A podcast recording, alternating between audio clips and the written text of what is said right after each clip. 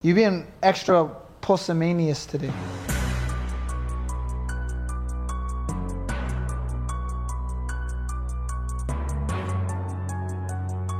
Pusillanimous. What's the over under on you having to urine in the middle of the episode?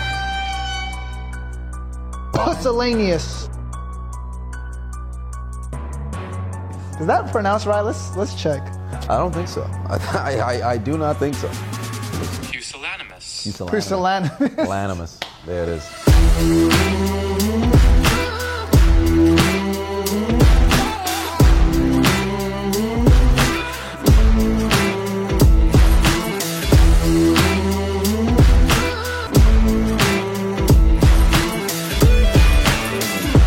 Ladies and gentlemen, it is I, the diligent, vigilant, meticulous, sagacious, conscientious, analytical, methodical individual, the chiseled Adonis. But of course, you already knew that. To my left is a serial entrepreneur, a Filipino prince tycoon. Tycoon. Tycoon. Tycoon. Rene Lacan. And this is We Are are Assiduous. Which Yeah. camera are we looking into when we say that? Um, good Lord, I, I've been looking at my solo. All right, from now on. I'm just gonna like, I think, I think David, when we do that intro, we just gotta hit that. Not even for the entire thing, just the last one, assiduous. Or no, tycoon. Yeah, tycoon. Tycoon. Tycoon. Tycoon. Tycoon. Tycoon. And then we do that last assiduous towards this middle one. Yeah. Yeah, we'll good. figure it out. We Okay. we're working our way through it. We're working our way towards. it. Yeah, but I hate astrology for many different reasons. I think I I What not, are your reasons? not only do I think it's the ultimate cop I just I I just don't think it makes sense to say that my parents were engaging in coital affairs in February, thus resulting in my birth in November. Me being a Sagittarius, all of a sudden now this cultivates my personality. Granted, I do believe it's somewhat in the same realm of religion to where you have to have faith and belief in something in order for it to become somewhat real because the same thing can be applied across the board. But when people say, I'm like this because I was born at this time and the lunar cycle was in this particular way, like it, it starts to get to a point where I, I, I, I've had enough of it. Like if when, when I was still out there, like speaking, dating, doing all this extra stuff, hearing people say, oh, well, I can't do this because I'm a Gemini, or I can't do this because I'm a Virgo, I can't do that because I have cancer, or I am a cancer. It's getting ridiculous. Like, can't, can't, can't have conversations like that. Um. Okay, so let me let me. I'm gonna put you. I agree with you 100. percent I think when people use it as to justify their behavior, it's bullshit. Right. Come on now, bro. You're not fucking broke because you're a Sagittarius. That's not why you're broke. You're broke because you're fucking lazy. But I do think that planetary alignment and the time you were born does have an impact on your life to some degree. Here's an example. Now, when you say know. time, when you say time, to cut you off, when you say time, are you talking about the like the era in which you were born? Like, for example, being Time born- throughout the year. Oh, interesting. Okay. month. So and here's now a you good example. Here's a good Okay. Mm-hmm. example. I'm going to use science right now. Science. Okay. Did you know that a majority of NHL players are Capricorns? Being a Capricorn increases your chances of becoming an NHL player. Well, judging by the statistic, one would say yes, Yes. but I think that's more of a coincidence. No, but there's a scientific reason for this. There's a book by what's his name? Uh, he wrote Outliers. Malcolm Gladwell, one of the greatest thinkers of our time. He wrote a book called Outliers, and he talks about how hockey players are born in January. Right. Professional hockey players are more likely to be born in January, which will make them a Capricorn. Reason being is because the way the hockey system works, the cutoff for divisions is in February. So if you're born in January, the kids born in January had a year where they're old, they're a year older than all the kids below them. And let's say you're 15, 16 years old, that year matters a lot because kids are going through puberty. So now you're 15, 16 years old playing against kids that are a lot younger than you just because simply off the fact you were born in January. Which now, because scouts are looking at these players since they're kids, increases your chances of becoming an NHL player, professional hockey player, just because you were born in January. So if I see a Capricorn, I'm like, yo, you should have played for the NHL. You you blew your opportunity. You had the option of being a professional hockey player and you didn't do it. I was born in September. I missed my opportunity. I can be a professional NHL player, but you as a Capricorn, you as a Capricorn can. So if an NHL, sorry, so much syllables. If an NHL player came to you, if there's an NHL player, and he was like, "Yo, I'm an NHL player," and he goes, and he goes, This is introduction. and he goes, Yeah, and the only reason I made it to NHL because I was a Capricorn. You could be like, valid. You can blame, you can directly correlate being an NHL player to being a Capricorn. This is science.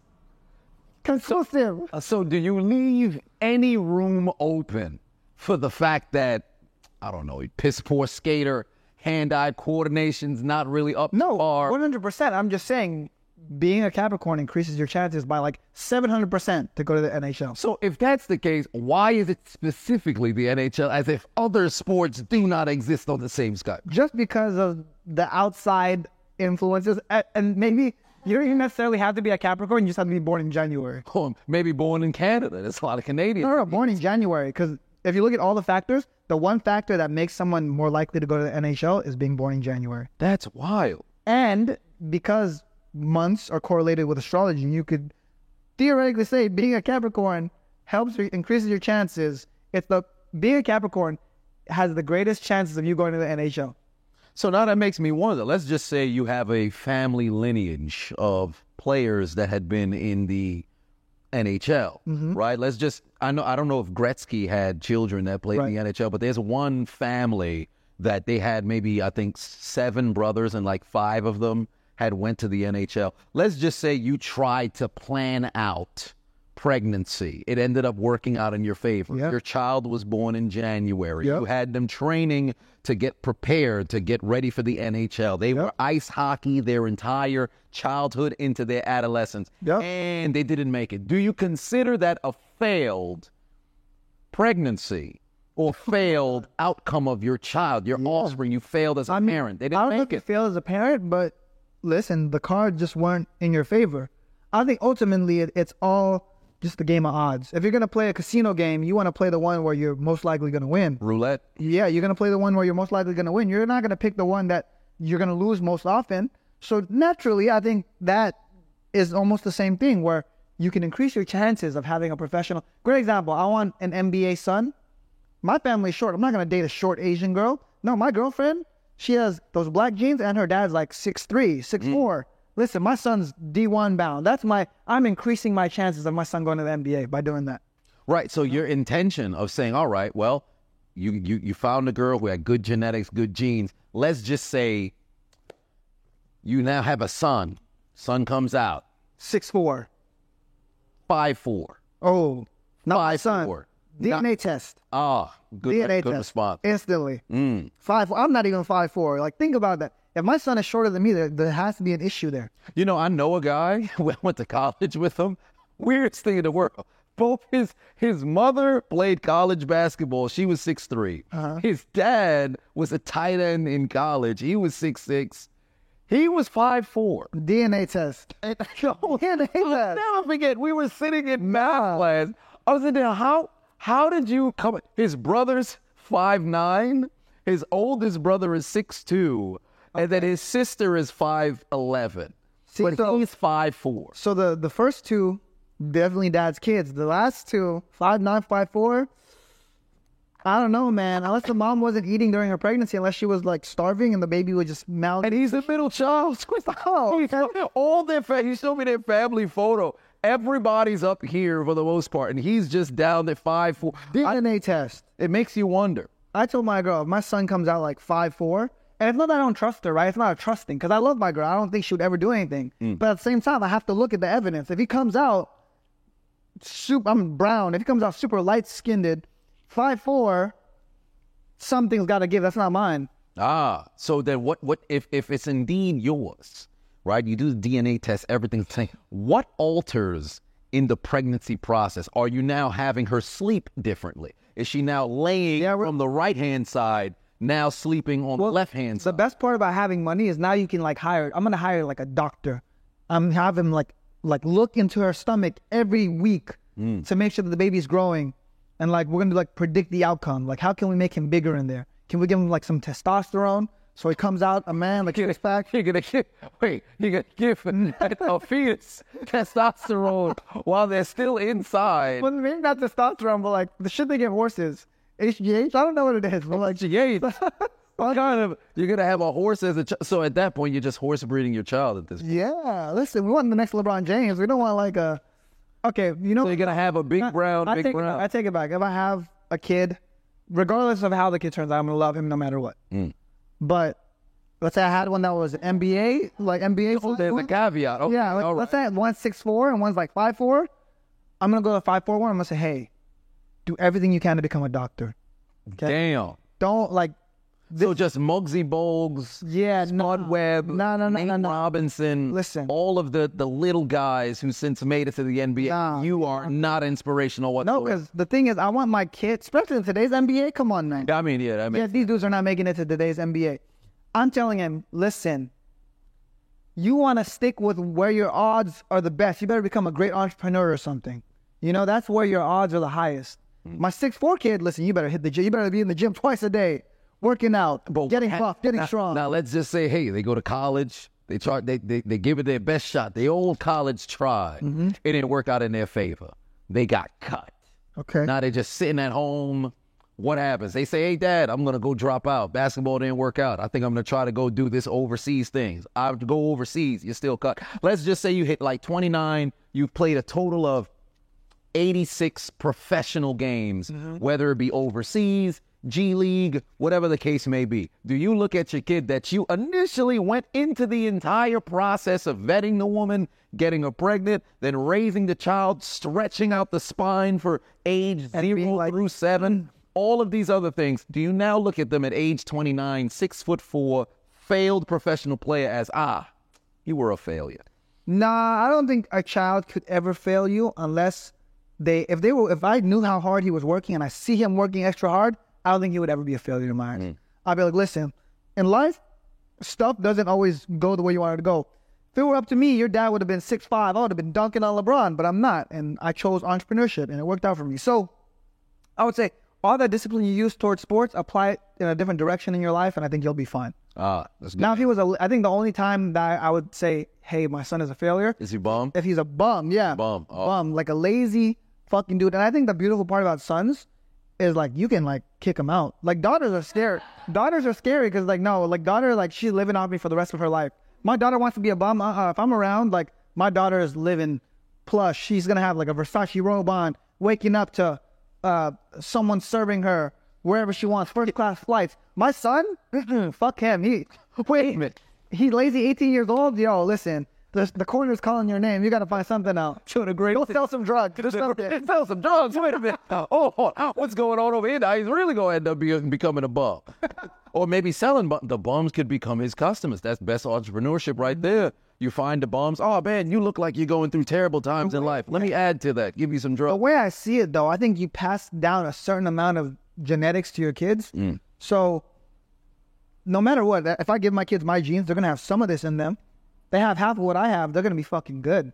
Bare minimum, they have like a college education. Well, you would think They're like so. engineer. Because what's so interesting is, and I think that's the, the fascinating stuff. Because I don't know the science behind or the Neither do I. I'm not just right? I don't know any of that, but but I've seen some brilliant, brilliant people Yeah. have offsprings that are the polar opposite of what they have going on. Do you think it's just a lack of attention?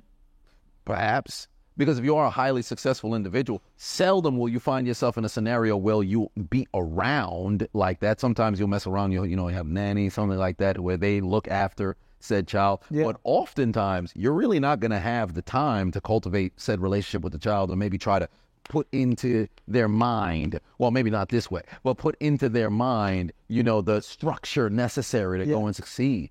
But one thing that's interesting, LeBron James's kid, he just got he went to USC right. yeah, USC. I think it's going to be really, really interesting to see how he does in the NBA if he makes it to the NBA. Because if he does, that I think that would be like, yo, LeBron did a great job because he was busy being the greatest player on the planet while having a kid, and then the kid ends up being NBA player also. You very rarely see that, like a kid becoming an NBA player as well, especially when the kid when the kid's dad is as great as LeBron. There's a big fucking shadow, and I think part of that is just because he has some LeBron gene in him. But I could be wrong. Like when I look at it, he, kid could be a complete idiot, and that's Mm-hmm. unfortunate. It's sad. Um, I don't know, man. I think LeBron's second son will probably be his best um of of the two. His because it even with um the Ball brothers, Yeah. where like granted LeVar never made it, you know, to the league. I think he played in a, like an off season in the NFL. But um LaMelo, I think, is the best of all of them. Um, Lonzo is right there, but then of course the injury sort of situation is what's holding him back. But I think oftentimes, especially with if you have somebody who is so excellent in what it is that they do. And then you now have a child who has to live in that shadow. You can't expect them to exceed your production or how good you were at whatever craft it was, because I think that's an unfair. I agree. You know, uh, uh, um, that's an unfair marker for them to shoot for. I agree. But there is a sort of bare minimum, I guess. Like if you say, all right, you got to at least be able to make it to college basketball level. Like for example, Michael Jordan's sons, they never made it past the college basketball barometer. Yeah. But when you consider what your expectation for them was, LeBron came into the league. Expect the, the expectation was you got to be a Hall of Famer. I think the difference with that though is Michael Jordan was never really a physical specimen. Even in college, like he wasn't like super touted. He wasn't a number one draft pick type player. Uh, so his kids, obviously, they got some of his genes, but that can only carry you so far. Michael, what made him special? He had this fucking killer mindset. He was an absolute cerebral assassin. With LeBron, I think the difference is he's passing down something that only God could give you.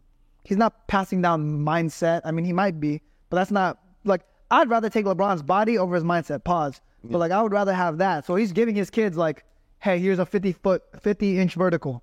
Like that's something that you can pass down that they're gonna have forever. You know? That is true. That is true. So, So, that makes me I- wonder when when he was selecting because obviously he get his high school sweetheart, him and Savannah, Yeah. and everything. Despite the fact that they have this Twitter photo that's been generating of him at a prom. He's at a prom with a white girl, something like that. So every single um every single Black History Month or Juneteenth, this photo starts circulating. I'm like, this man's been married for a decade. He's been dating the same woman for 20 years. Oh. Why do you keep bringing up this one problem? photo? And do people go to prom with anybody? Why do you have to bring this up for what? But whatever the case was, I always wondered with him, like, did he deliberately look at Savannah and say, hey, you got some good genes. We'll get together. We're gonna make some beasts of children who can go out there and dominate. Because truly, funny enough, their daughter is, I think, maybe seven or something. She's gonna be killing it on whatever social media is dominant at that point. She's gonna kill because she she already, I think, is over a million or something like that with all things zero. But to be fair, LeBron is also so when I look at like greatness out of everyone, mm. when I look at everyone that's great, I look at Jay Z, I look at Drake, I look at LeBron, I look at Elon Musk, Steve Jobs, Mark Zuckerberg, even. I look at Jeff Bezos. I look at all these people that are great, that have done things. And LeBron is the only one where I'm like, that's the guy for me. Hmm. I look at everyone else. Elon, not envious. Seems stressful to be a fucking billionaire trying to put people on space. Like, too much. Too much. Drake, it's like baby mama drama. You're a rapper. You got too many girls around. Mm-mm, not my like. Not my ideal life either. Jay Z's cool, but like, you're not a physical specimen. If Jay Z was broke, women would have won him. yeah. You know, LeBron is the one where it's like you got you got a perfect family, bunch of kids, billionaire, athletes, entrepreneur. Uh, your wife, his wife does makes him look so good too, because like you have meanwhile you have Steph Curry's wife who's like Yeah. doing God. shit all over social media, Yeah, talking playing like, with a wedding ring. yeah, she's like this with guys around. No. And then you have LeBron's wife who says stuff like, I was never really into all the TV shows and all the drama. I just wanted to stay home and be a good mother to the mm-hmm. kids while LeBron did his thing. I'm like, yo, that man has goals. Like mm-hmm. when I look at that billionaire athlete, you have fucking videos of Rihanna and Beyonce thirsting over him at the mm-hmm. games. It's like people say you can't have it all. I feel like that's like LeBron has it all, you know? So when I look at that, that's the one one where I could legitimately look at his life and be like, I want that type of life. So I think that only comes around once in a lifetime. It's hard to use that as an example. But when he passed it down, I think when he looked at his wife, he didn't really think about it. He's like, listen, half of my genes will make it to the NBA. You take someone with half my genetics, they'll still go to the league because I'm that beast. Yeah, he he is a, a monster. And what's crazy about him was the fact that this guy in high school was the best player in the country, probably for like three consecutive years. From like 15, they call you the chosen one. And you know what's crazy? He was also the number one prospect in Ohio for Yeah, football. Yeah. So the fact that you could be the number one prospect in football and number one prospect for basketball is like ridiculous. Like they have these running jokes where they talk about like imagine you're just getting done with algebra. You got to worry about taking regents and statewide exams, but you got to deal with LeBron Gotta guard LeBron at three. at three. like I'd be losing my mind because you're trying to focus, especially if you because there's a lot of people who go to school, right? You go to school, you, you you're just there to pass time, so you know you're going to go to college and go play college ball to try to make it to the league. But if you're somebody who's actually you care about your academics, so now you're like, all right, I'm I'm, I'm in this. Like you're getting ready for the science fair. You're doing all this other stuff. You're doing all this extra computing with different sort of ingredients, trying to make a volcano explode. Yeah. But not like they do in the fourth grade. You try to have it to where maybe the school could explode, whatever the case may be. So you're in a situation where you might be on you know a list or something like that. But whatever the case is, you're doing all of this science stuff. You got to deal with LeBron. Got to deal with Tom Brady. You got to deal with all these different sort of athletes. At one point, you're losing your mind. There's no way that you can. I'd love to ask a high school at what is it like. Well, I think it's different when it's like LeBron is different because if he's jumping out the gym at 17 years old, you're fucked. Hmm. Like same thing with Zion. It's different. Oh, dude, they- Zion Williamson. But I think certain athletes, good example. My little brother, he played against LaMelo Ball in high school, AAU. He dropped like 20 points on him. My little brother's not that good. Like I beat my little brother's ass basketball, but he played against LaMelo Ball, dropped 20 points on him because at the end of the day, LaMelo Ball is not a, a genetic specimen. He's a just a really good basketball player. Uh, really knows what he's doing. Obviously, now he's way taller and he had Yeah. a growth spurt. But as a kid, like you can deal with that, you know these guys like LeBron or Zion Williamson, I'm thinking like imagine you're a kid and you're playing against a grown ass man, Yeah. jumping out jumping out the gym. Zion, Zion's an interesting He he got caught up with all these porn stars. recently, Yeah, huh? yeah. He's got a uh, he's having a child by some some lady, some some some some lady, some baby mama lady. Then sleeping with porn stars, and then OnlyFans models were coming out saying, "I slept with Zion too." For the one thing I can I can give him was, I guess if the you got porn stars caught up on you, and this is what they do for a living. But they're so caught up on their experience with you. I don't know what that brother was doing, but I'm pretty sure they got some. Some of the players' wives are looking like, "What was he doing?" They might be interested in what he. The way I see on. it, it's what happens when you're you're young. You make a bunch of money, you lose track. That's what again what makes LeBron so special is like, bro, they, they gave him out of high school. They gave him a bag. He got chosen one. He's on ESPN, the SportsCenter. Same life, everything. Zion, he's like three years of like pressure, and he's already fucking with porn stars. He's out here. I don't even know what he's doing. Eating a bunch of jambalaya in New Orleans. Yeah. Like he's doing some put shit, on man weight. putting on weight, yeah, it's it's a mess. It's what fame and money can do to you. Right, right. And you know, what's so funny about it was I'm looking at Zion. I'm like, but what? what how is it that you've you've missed more games than you've played in four years? Yeah. But somehow you still got the energy to go find porn stars to sleep. Like that's a that find that interesting because I'm not gonna say if you're a professional in some, your entire essence needs to be there. But there must come a point where you start to look yourself in the mirror, like, you know, I got all this money due to my athletic ability. And your best ability is your availability. And you're not available for your team, but you're available elsewhere for all this other stuff. I think the issue is too. It's uh, we could talk about it. When guys have no hoes, growing up, they like Zion didn't get no play in high school, didn't get no play in college. So now that he's in the league, he's getting it all out of the system. Right now, he's a brand name.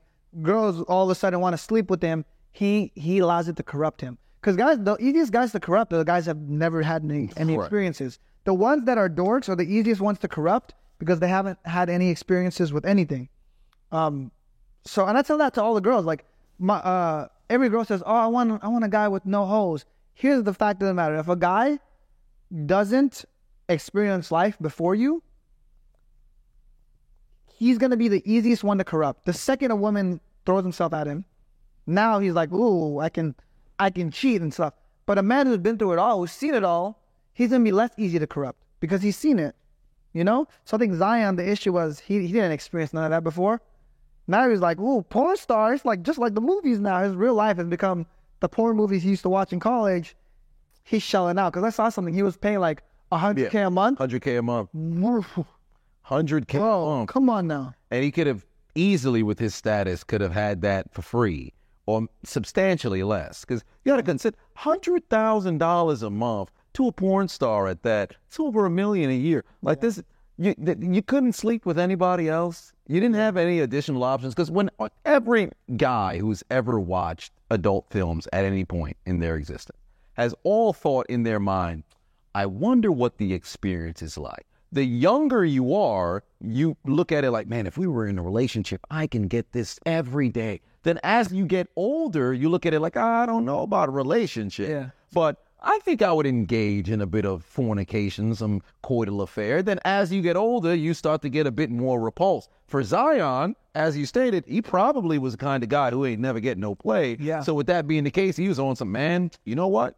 I think I'm going to be in a relationship with this girl because she was tweeting as if they were an item the entire time. So then Yeah. at that point, you look at Zion like, man, because what makes it so frustrating is there's nothing wrong with you can date who you want to date. But when you're a guy at that particular stature, we're talking a $300 million guy, and you have options, endless options. That's who you selected? So my question is now, do do you think that he has that many options? Because the way I see it, I always tell people, Not options for who he is, more like options for, you know, what he can provide for them. fair, fair. Because the way I see it, right? I know a lot of NBA players, just being around these girls before I was in a relationship. I know a lot of NBA players that were getting curved. I have like just funny like screenshots of NBA players DMing these girls, and the girls will ignore them. I I talk about this a lot. I think one of the best places you could be in is like not being famous, but not as an athlete or a rapper, because athletes and rappers have the stigma attached to them of oh he just wants to fuck, he doesn't want to date me. Mm-hmm. So I think it scares away a certain amount of women, especially imagine Zion Williamson DMing a girl, waiting her responses. It's yeah, As he wants. he's only gonna he's only gonna get the ones that are like, fuck it, he's gonna give me money, cool. Yep. So I think that was part of the appeal with the porn star. He gives them whatever, he gives them money, and they just do whatever he wants. I don't know. It, it's sticky. It's interesting. It's a shame to, to see him throw it away like that, though. Yeah, yeah, because it, it, it's it's a situation where you look at all of those resources, especially because you're in a league where there's a great deal of guys who go and struggle with the same thing or had had those problems in the past, and I think that's where proper guidance comes in. I feel like nowadays across the board, there aren't elders per se who are giving. Well, I shouldn't say there aren't elders. I don't think the message is getting across. Yeah. Because a lot of times people will pass down wisdom and say, hey, do this, do this, do this. But for whatever reason, it's not computing in the youth's mind. And then all of a sudden they make the same mistake. And then five years down the line, they look at it like, ah, you know what? You were right. Despite the fact that you took years upon years upon years trying to instill in them, hey, don't make this mistake. I made this mistake. Look at my life. You don't want to live my life. You'd rather live this particular kind of life. Do what they did to get there. Nah, I want to make my mistakes. And then now you find yourself in the same position making the exact same mistake. Yeah. I mean, ultimately, the best teacher is experience, right? Right. And I can say that from experience because I always thought to myself, if I make a certain amount of money, I'm going to be good. I'm going to settle down. I'm going to do this. I'm not going to want anymore. Mm. And then sure enough, you make that certain amount of money, you're like, I need to make more. Right. I need more. If I want to do the, the things that I've envisioned in my head, I got to make more. So I, I see a lot of people that tell me, hey, you don't need to be spending like that. I'm like, make this amount of money first and tell me the same thing. Because it's very different to look from the outside in versus to experience it for yourself. Yeah, makes sense. Makes sense. And it makes me wonder now, especially with Zion, mm-hmm. because a lot of people are dealing with this even across the board, whether you're at that high net worth individual or you're at the complete bottom. When it comes to dating, because we talked about it, you know, sparingly before, but then now I'm looking at people in relationships because this is big popular on social media. Like everybody's got like a dating podcast, dating Yep. opinion, whatever the case may be. Some people are hitting the mark, some people are way off of the mark. I mean, our shit is a business, business, sports, life podcast. Right. Still talk relationships. Exactly. It's a regular. I think the reason it's so popular, it's it's a regular part of life. Everyone deals with this. And truly, I think it's the most important part of life because at the end of the day, happiness, all this other stuff, it's all tied with relationships. Whether you're dating somebody or it's a friendship or a companion, uh, a co-worker, whatever the case is, everything is all relationship. But then now, for whatever reason, we live in this very petty, toxic sort of culture now where people don't know how to get along. People don't know how to coincide with each other. And it just seems like it's become a very weird sort of dynamic where both parties are doing their best to not give a hundred percent Yeah. and pour into each other so that they don't get hurt. But the caveat to that is You never have a good not doing it, you'll never actually have a fulfilled, Yeah. good relationship because you're half-assing it. Yeah. So I've always found that very interesting because now with people trying to go find a companion, they're sitting there like, oh man, this person doesn't align with my values. But have you disclosed what those are, and are you actually holding Yeah, other people I think to it? I think the issues with the relationship is it, it always feels like a power struggle, mm. and then no one ever wants to relinquish the power. So a good example, when you look at the structure of relationships throughout time, throughout history, whenever I look at anything, I look at the historical analysis just because it'll give you an idea of how we got here to where we're at. And when you look at it, before marriages used to be with the church.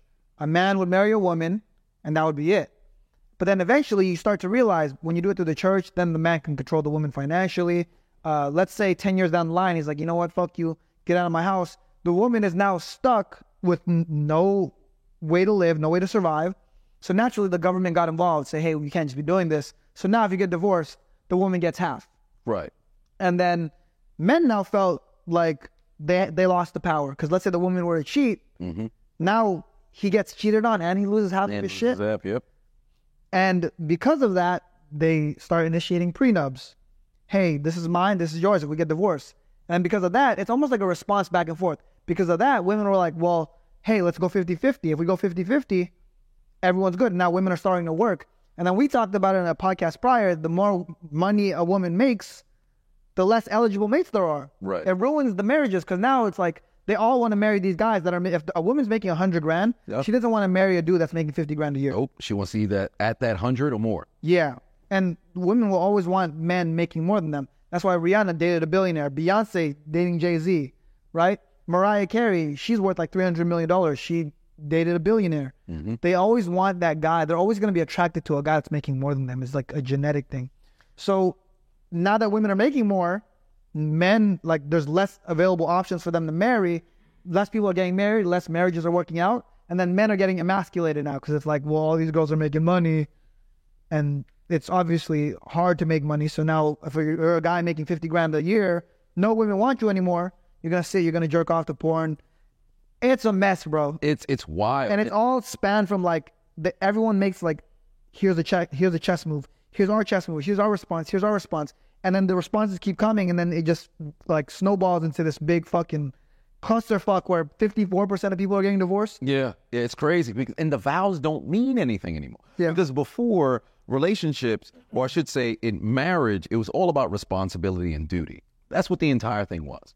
You get married for a cause. Moreover, you don't just get married just to get married. You get married with a purpose. Mm-hmm. You want to build a family. You want to try to build a community. You want to be able to give back to to a community, whatever the case may be. You you have to have a purpose behind getting married. Now everything's all tied up in just you know blind emotion. Oh, this person makes me feel great. I I make this person does this for me, or whatever the Yeah. case is. Let's go ahead and get married. And you don't have any clue of each other's values. Mm. You haven't really discussed what real world situations may be, or whatever the case is. And now you're just jumping into something. And the moment that things get tough, the moment that issues transpire, you're immediately ready to get out. Yep. Because relationship, and Chris Rock said it perfectly, where he had said relationships are easy. They only become difficult when one person's working on it. And now we're in a situation where, like you stated, everybody is just trying to, well, who can fuck the other person first? The who chess- can get fucked over first? Well, if you make this move, then I'll have this counter move. And then do, like, and it's weird to me because they're not really communicating. what makes my question now is like where does it even go from here? Because now women are independent mm-hmm. right? And but now you can't find any men. So it's like where does it go from here? Do people just and this is why populations are declining. Elon musk tweets about it all the time. He always says like one of the biggest uh, threats to humanity is population is declining. Hmm. If you look at populations all over the world no one's having babies anymore. Because if you have a baby with someone you have to commit to them. Mm-hmm. Right? And babies usually come with marriage, and because no one wants to get married because of this chess game, populations are going down and no one's having kids.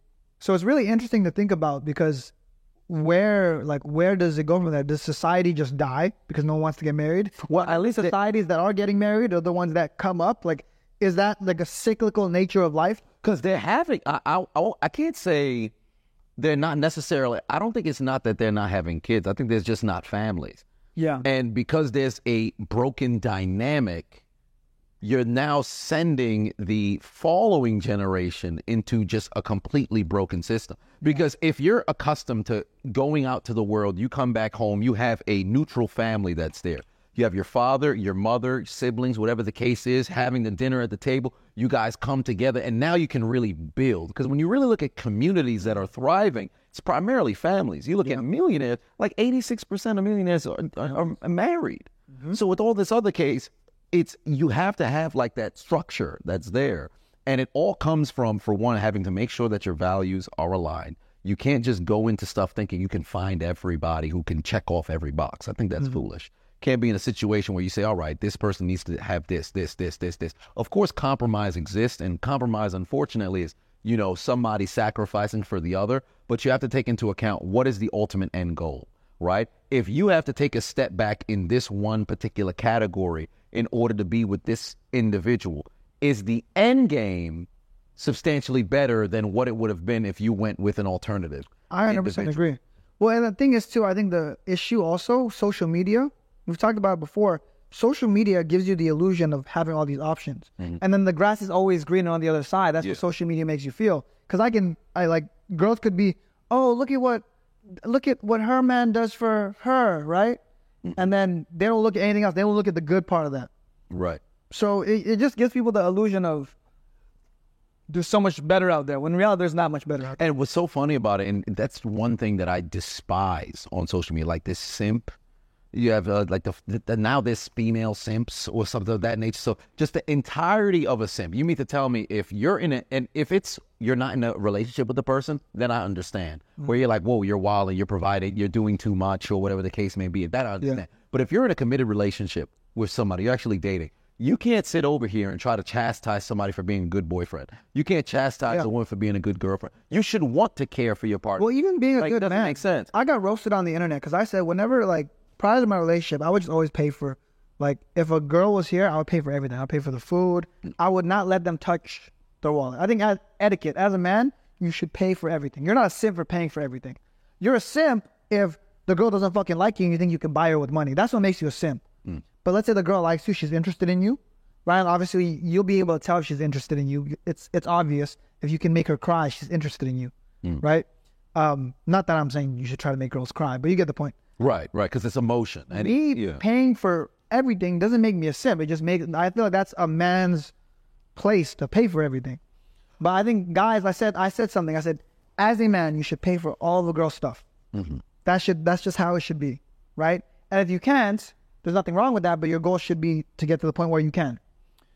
Guys, well, you're a fucking simp, blah blah blah blah blah. Meanwhile, they're following all these girls that I know that are I'm actually friends with, and these fucking guys, women have no clue, no clue who they are.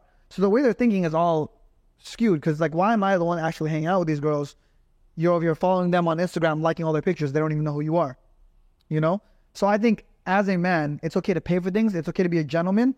I think what makes you a simp is if you're you're doing it in hopes of the girl liking you. Thinking you can buy a woman's love is what makes you a simp. I agree. I agree because I always state like there has to be a level of earning on the woman's part, right? Yeah. Because I, I I've talked about it before where I said I I understand hypergamy. I get why women would want to date up, and truly they should. You crave that security. You're not going to get that security with an individual who's not on that particular level. I do believe there's a delusion that exists there regarding you saying you want this particular kind of individual, but you're not willing to contribute anything. It doesn't have to be financial. It, Yeah. it can be emotionally, it could be spiritually, it could be physically, whatever the Yeah. case is. But you have to be willing to contribute something. I think where the, the problem falls into with the natural order of the guy covering everything, it comes back to am I being used? Because you can have a girl who you're courting or whatever, like, yeah, she's feeling me or whatever. It starts to get to a point where you're like, all right, I'm covering all of these dates. I'm covering all of these excursions. I'm giving you a place to stay. We're doing all this other stuff. I'm covering everything. Although you may not be, fi- you know, financially contributing, but at one point you start looking like, wait a minute, what are you? And I think it also enhance my life. it also goes back to the threshold of, of spending because I think at a certain point you stop looking once you start making a certain amount of money, you stop looking at expenses Hmm. a certain way. Good example. Let's let's take Drake. Hmm. You think Drake cares if a girl's using him for money? Let's say she's like, oh, can you buy me this? Nah, he makes let's say let's say it costs him like 10, 11 grand in a month, Mm-hmm. right? Paying for a girl shit. You think he cares? That 10, 11 grand is like what he would spend on a fucking t-shirt Right. in one day. He doesn't care about that. It's like nothing to him. So the threshold is like, like, oh, she's using him for money, but it's like 10 grand. Who cares? Fucking, I could, I could literally, he could tweet something and make 10 times that. Mm-hmm. So why would he care about that? So I think the threshold also depends. Like if you're a, if you're getting sucked dry, there's a difference. I think you're a simp if you're spending more than you, you're able to afford on a woman. Right. Let's say there's a woman and she wants all this, ex, all of this extravagant stuff. I want this, I want this, and you're spending all of your fucking money on her. You're a simp. Go for, go spend your money correctly. But if I have I don't know hundred thousand dollars a month disposable income, I spent five grand on a girl. I don't think that makes you a simp. I think it's just like it doesn't matter to you. You know? I think that's the best way to put it. Yeah. I think that's the best way to put it because it comes down to what are the resources and the financials that you have. Because a lot of times the conversation regarding like a lot of girls want to go on trips, they want to go to different places, and there's nothing wrong with spoiling your girl, right? Even if it's a woman who you're courting, you want to go different places. Because I'll say on the first date, one of my old hacks that I used to do all the time. Old hacks. I'd go oh, my old hacks. I'd go out on dates all the time, right? I'd sit over there. I'd tell the waiter separate checks. Does not mean that I'm not going to pay. Because remember, even if you have two different checks, you could pay on one card. I would try to set. I'd play different games just to see where the mind is at or whatever. But I would always pay. But uh, unless, of course, the the date was so terrible, I'd just walk over to the waiter. Hey, I'll just pay this half and go about my business. Because I was I was fucking savage back in the day, dude. I was a fucking savage. Like if, if TikTok was big back then, oh man, I, I'd be a tyrant. So it's Tinder swindle. They had nothing. Nah, I on, the Adonis after the day. No, I would never. That's a funny one though. I might do that with my girl. Mm. Next time we go out to eat, I'll be like, yeah, can we get separate checks? Right? Just Yo, see just go, just tr- do little things just to spark up conversation. Because I think ultimately that's one of the things that is also lost because a lot of times people feel so f- afraid to have a conversation with whether it's their girl, whether it's uh, um her boyfriend, whether it's just somebody who you're courting or you're just meeting for the first time. You should never, especially if you're actually trying to have something long term. Why would you ever be in a situation where you feel as if you can't have a conversation with somebody? Because I'll never understand that. Like people who are in, let's just say you're in like a sexless marriage or sexless relationship, or you're in a um situation where you're afraid to bring something up because the other person might overreact or whatever the case is. If you're trying to be with this person long term, that should never happen. Yeah. Problems will arise. There'll be moments in which, you know, there's conflict, but if you're not willing to go and extend the olive branch to have the conversation, you might as well just break it off clean. Even if, the, like, let's say you have children, or all this other stuff, you, you're afraid of losing your kids, or maybe you might lose your house, and then you'll be in a situation where you lose half of the stuff. If you think it's something that can be resolved, you've got to go above and beyond and engage in the conversation and force the issue, even if the other party is unwilling to do so, because you have to almost preference it as, what are we doing this for then? If we want to stay together, we were trying to make it to what our initial goal was for the relationship. If we can't resolve the problem, then we might as well separate. If we're going to stay together, we have to fix this. Mm-hmm. Because the problem that happens in January, if you don't fix it in January, it's going to prolong to February until August, until December, three years down the line, all the way down to 10 years down the line. Now, all of a sudden, you're sitting there 20 years down the line. You hate this person, but y'all still together. It doesn't make sense. So I understand where you're coming from. I think this is a, a big part of it too, though. I think with women, I'm gonna sound like misogynist. I'm not a misogynist. I'm just mm. saying this as from my experience. With women, the problem is never really solved. You can Right. solve it one day, and the same problem will come up another day. They're more interested in venting than they are. Yeah, exactly, exactly. You posted something the other day where the woman had a nail in their head, Yeah. and then and it's like it's like, well, she's like, you know, I just feel this pressure in my head. It's like maybe because you have a nail in your head, we can just take it out. And she's like, you don't listen to my feelings, mm-hmm. and I was like, no, it's not that I'm not listening. It's that there's a solution. You just want. So I think women just want to be heard more than anything else. They don't even necessarily even have. A, sometimes there's no problem. Mm-hmm. It's just the problem of being heard. You know, and I think that's where the the issue comes in, because I know for me personally, and maybe this is one of my issues. I'm like, listen, I don't got fucking time to to hear you out right now. I got I got the world to conquer. I got the mm-hmm. a planet to take over. I can't hear you out right now. I understand what you're saying. I get it. I can offer you a solution, but that's it. I don't have time to sit down for an hour and listen to you. I have to fucking conquer the world. Right. No? And you know what's funny? I've started, and I think I saw this on um, Twitter maybe like three years ago. I started incorporating it into my primary co- um, relationship. So then with her, every time that she has a, Why do you a say my primary? yeah, my primary It makes sound like you have secondary, yeah, my primary co- secondary relationships. Yeah, I like to make it sound as if my options are still open. They may or may not be. No, Primarily- she'll find out. But whatever the case is, I, I like to tell her all the time, like whenever she comes to me with like a problem, I say, okay, is this something that you want a solution for or you just want to vent? Yeah. So I can find out ahead of time. Oftentimes, they'll say, yeah, I want a solution, but it's really just Event. it's it's lip service for wanting to vent, right? And I, there's no issue with that. But I always, despite the fact, whatever the vent may be, I say, all right, I I hear you out completely. Do you want me to give you a solution?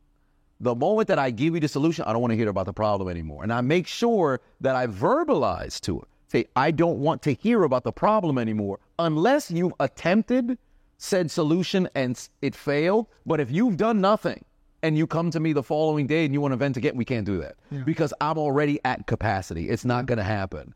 And a lot of times that, that that's one of the things with conflict resolution in relationships as well, where when problems are um problems awry, they don't have that check in with each other. For me, what I incorporate is I have a biweekly and a monthly check in. Right? It varies. Sometimes it could be biweekly or it could be monthly, where we just sit down, whether we're in bed, whether we're uh, uh, at the kitchen table or at a dinner, check in. Where are we at? What problems persist? What is on the horizon if we don't fix this issue mm-hmm. so that we can mitigate any problems moving forward? I think that's the issue too, right? Because a lot of women will say, "Oh, I want a man who's in touch with his feelings." That's women say, "I want a man who's not afraid to be emotional." Mm-hmm. That's the biggest bullshit I've ever heard. Women don't want that. Women don't. Women want a guy that's a problem solver that will hear them out, but they don't want a guy that's like, "Babe, today uh, something really stressful happened at work, and I uh, my boss is really yelling at." They don't want that. They don't care about that. Yep. They don't want him to be emotional to them. They want to be emotional to him, and they want him to be able to like talk to them for two hours about their emotions. That's what they want. They don't want a guy that's actually emotional, you know. But that's where the the I guess the miscommunication is Right. because I think there's a huge miscommunication when it comes to like men and women when it comes to that. And it's not, and, and, and they always say, all right, they want somebody to communicate, but can you comprehend what's being said? Yeah. Because communication without comprehension is nothing, just like information without application is nothing. So you're in a situation where you need somebody. That was a whole lot of rhyming right there, some bars for you, but you need somebody. I feel like I've heard that before. I, the first time I heard it, I was like, "Ooh, fire!" Now after episode Mm. I said it a six, couple of times. At episode six, come on, man, you gotta come Right. with Hey, some new ones. hey, listen, I got some new ones for you. You gotta say pusillanimous. I don't like when my girl's pusillanimous. Pus- I don't like- pusillanimous. It's I feel pusillanimous. man, I feel But like when my girl- basically, yeah, I don't like when my girl pusillanimous. It's pusillanimous. But if you if you pronounce it wrong again, you can't say the word again. We need to have we need to have some form of checks and balances here. but overall, I think uh, um it, one of the things in, in with between Pusillanimous. well, you, oh, all right, yeah, pusillanimous. I'm not gonna lie, I need a piece so bad. I'm holding it just because I'm Hold it, hold it. You, you, you'll be all right. We don't got too, we don't got too much further to go. Probably about like 15 to a six hours, but whatever the case. but uh, wait, your kidneys, who needs them? So the way I see it, right, is with conflict resolution. If you're having issues with speaking with your partner, you could try a different exercises. It feels like therapy. Hold Right. Do, do the voice again. Right? This is this. I is gotta what do the, like. This is what I like to do. Feels like right? therapy. Hold on, let me. This is this is what I like to do. How many pillows do you do? You need another one? I have another one for. Oh, like this, a is, therapy. this is what I like to do, right? The hands. I like to sit in a room with my partner Mm-hmm. for an hour silently, no phones. Okay. Or close the windows if you have to. Turn on the lights, of course, because you don't want to sit in darkness. Or do Uh-huh. that if that's what you're into, and just stare at each other. Right? You stare at each other for about 30 minutes. No words have to be said. You just stare at each other, just 30 minutes, right? It sounds like it, it's an exercise that you could try with children, but then with as you get older, you just try it. You'll begin to laugh for no reason, right? You'll begin to laugh for no reason. That'll immediately lighten the mood, and then you have a physical touch for 30 minutes. Oh, okay. I promise you, whatever problem. What if you can only last five minutes? Oh no, no, no! You don't got to get to that point. now, granted, that that may be the cap off for the entire situation, but if you can only last five minutes, hey man, listen, that that kind of stuff happens. Now, if it's consistently five minutes, you better go see somebody. So bad. Okay. All right. But put yourself in a situation where you have the physical touch that exists there so that you can have the conflict resolution. Right? Let me talk to the hard camera here. All right? Because let's talk about relationships where people are out here having problems at home. There's no reason why you should have issues that consistently persist if you're interested in staying together. Right? So what you got to do is you go and you talk to your partner. You let them know, hey, darling, I love you. Or handsome, I love you. Whatever the case may be. You let them know that you're here for the long haul. And then when that's established, you then run down the issues that you have. You leave the door open for them to also establish the issues that they have, and you come up with solutions that can be incorporated immediately to ensure that the relationship can survive. But if you sit around trying to be hopeful that somebody will change without verbalizing what the issues are, do you expect any sort of resolution? Do you expect anything to change? That's foolishness. Try something. Maybe even incorporate some sort of fund between the two of you. When somebody is wrong and did something that was wrong, in order to make up to the following party, hey, we're going to do an activity that you really enjoy, or the two of us enjoy. Or you have some sort of outing that you can go and do. Try to do different things so that you can keep the relationship somewhat flourishing. Because if you're not doing that, what's really the point? You're going to end up leaving each other bitter, having issues. You want to at least be somewhere where if you do go your separate ways, you have nothing but good things to say about each other. Have you ever seen people talk about their exes? Why is everything negative? I don't understand that. I have no issues with my exes. They have nothing bad to say about me. But for whatever reason, individuals out there, whoever they may have left, they hate them. Don't you think that's crazy? You were inside of somebody for five years oh. and they want to see you dead. You let somebody inside of you for four years and you'd like to see them dead. That's crazy. That doesn't make sense. Maybe we should start communicating with each other. Maybe we should start comprehending each other. Maybe we should start trying to actually love each other. Maybe we should actually try to see what's best for not only yourself, but the other person as well. Because that's what it's all about. That's what relationships are supposed to be.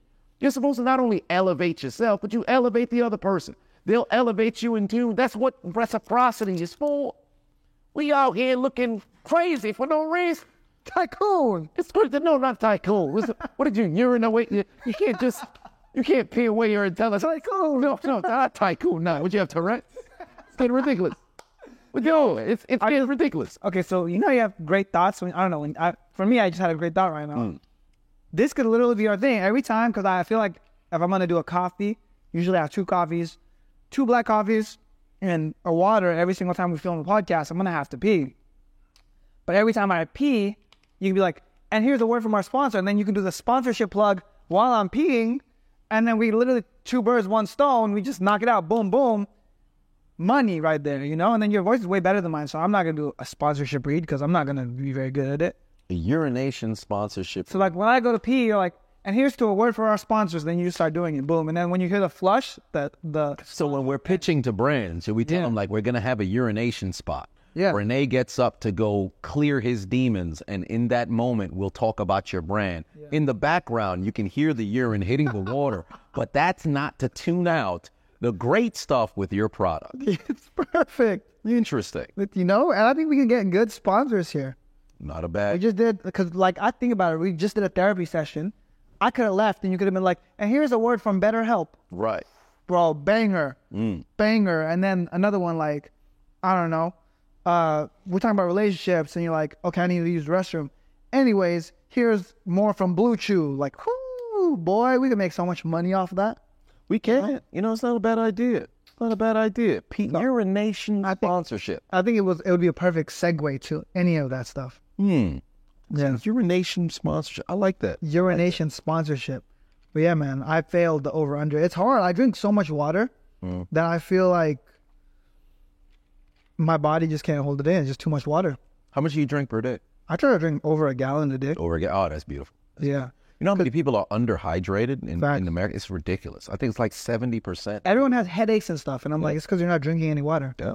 I I like to drink a lot of water. I think just in general, if you drink water, I have reminders on my phone to drink water. If you drink water, you go to the gym, you eat healthy, life is just better. You're in a better mood. Yeah. And you got to sleep. You got to get make sure you get Sleep. sleep, as well. Sleep is the one where I struggle with the most.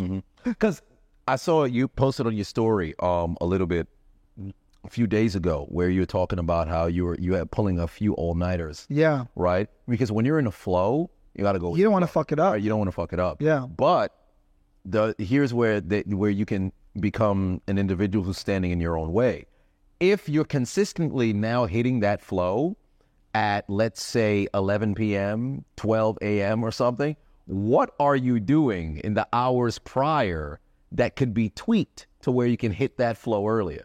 You know, I think about that a lot, and then uh, that also it goes into your sleep archetype because some people are just more creative at night. Some people are night people, so that's where it gets a little bit tricky. Am I just a night person? Is that what it is? Like, am I someone that just gets more creative at night? Because even like these these optimization, body optimization, like dorks. Hmm. Andrew Huberman, for example, he's not a dork, but he he's someone that talks about optimization. He talks about how you get more creative at night mm-hmm. and you have more willpower in the morning.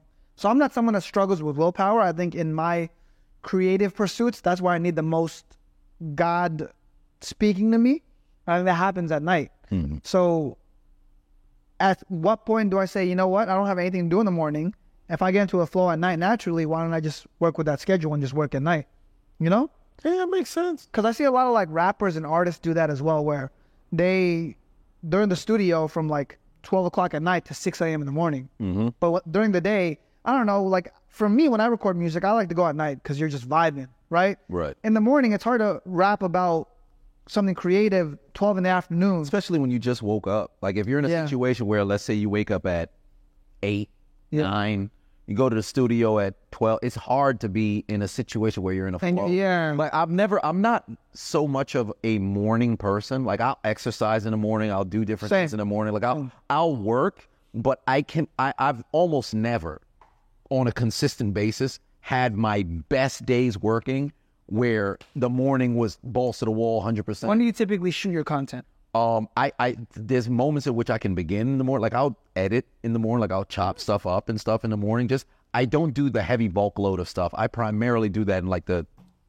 afternoon, like Yeah. two, three Evening. is when I hit my stride. Yeah. and then I can go and carry that momentum until the evening. But Yeah, yeah. yeah. So I think that's what it is. Because the morning, I feel like workout. Great. I always work out in the morning. When I wake up, first thing I do is workout. Morning is always gonna be workout for me. Um, easy work, just like catching up with emails, text messages. But the bulk of the creative stuff, filming content, uh, I don't know, sending emails or preparing documents, I think tends to be at night. All my genius ideas come at night. So, or in the restroom while I'm peeing. that too, Yeah. that too. You have any other um any good ideas that came to you while you were in the restroom? No, I think just the, the reads, the Uh, reads. Just the reads. Cool thing about it, what I think another cool thing we can do is we can we can document how much we make from the podcast because I think that's almost like a business building challenge. Because Right. my my audience is big on building businesses and making money online, and I think because we talk about business so much in this, I think it would be cool to be transparent and document all everything we do on this on this channel because we talked about it. Monetization standards have gone down. I think you need three thousand watch hours, five hundred subscribers, and we talked about how we could do that easily within a month or two, right? Right. We could easily get this to ten thousand dollars a month in in I don't know three months. You think? Yeah, Maybe. I think so. between the two of us. And if we do that, oh, dolphins. To a dolphin. No, you see dolphins sometimes in the water. I think those are dolphins. Oh, hopefully nobody goes tries to swim. Uh, It'd be terrible.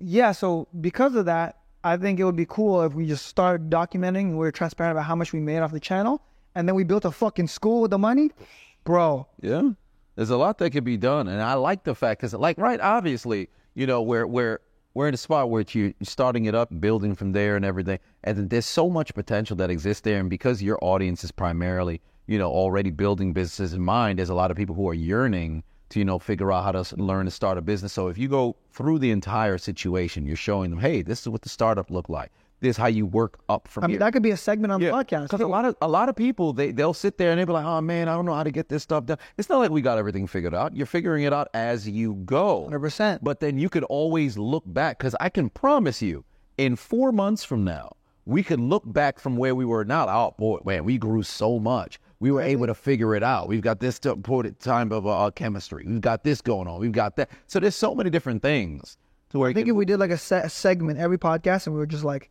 hey, here's how much the podcast is doing. Here's our plans for it. Here's what we're investing it to. Like, hey, we're going to invest it into production. Hey, we're going to invest into this. Hey, we're going to invest it into marketing. Like, if we break that down and we're super transparent, I think it would be dope because it could literally go from idea we had at a mastermind to now full on podcast that's making money to building a fucking school in Africa. Bro, we sat in this kitchen and from that we built a school in Africa. That's fucking legendary. yeah, yeah, and I'm excited. I know we're gonna end up doing it. That would be legendary. So I think the transparency with that would just be awesome and inspirational for people. Because I, I feel like that's a big, big part of this too. It's like people could watch it and be mm-hmm. inspired. If they can laugh and be inspired at the same time, That's the biggest thing. That's the biggest thing. we're doing God's work. Yep. Yeah, we're gonna teach people how to not only make money, let people laugh, and then ultimately have an opportunity to uh, watch something grow. So that's that's that's what that's what matters most. Fine. Yeah, and growing that. So you want to do the closing or should I? uh, ladies and gentlemen, boys and girls, I he is the diligent, vigilant, meticulous, analytical, pu- pusillanimous, the chiseled Adonis. But you already knew that. I'm the serial entrepreneur, Filipino prince, tycoon, Tycoon. Rene Lacade, and I and and I am. We are no, and this is we are assiduous. How how did you end up? Did you become drunk after urine?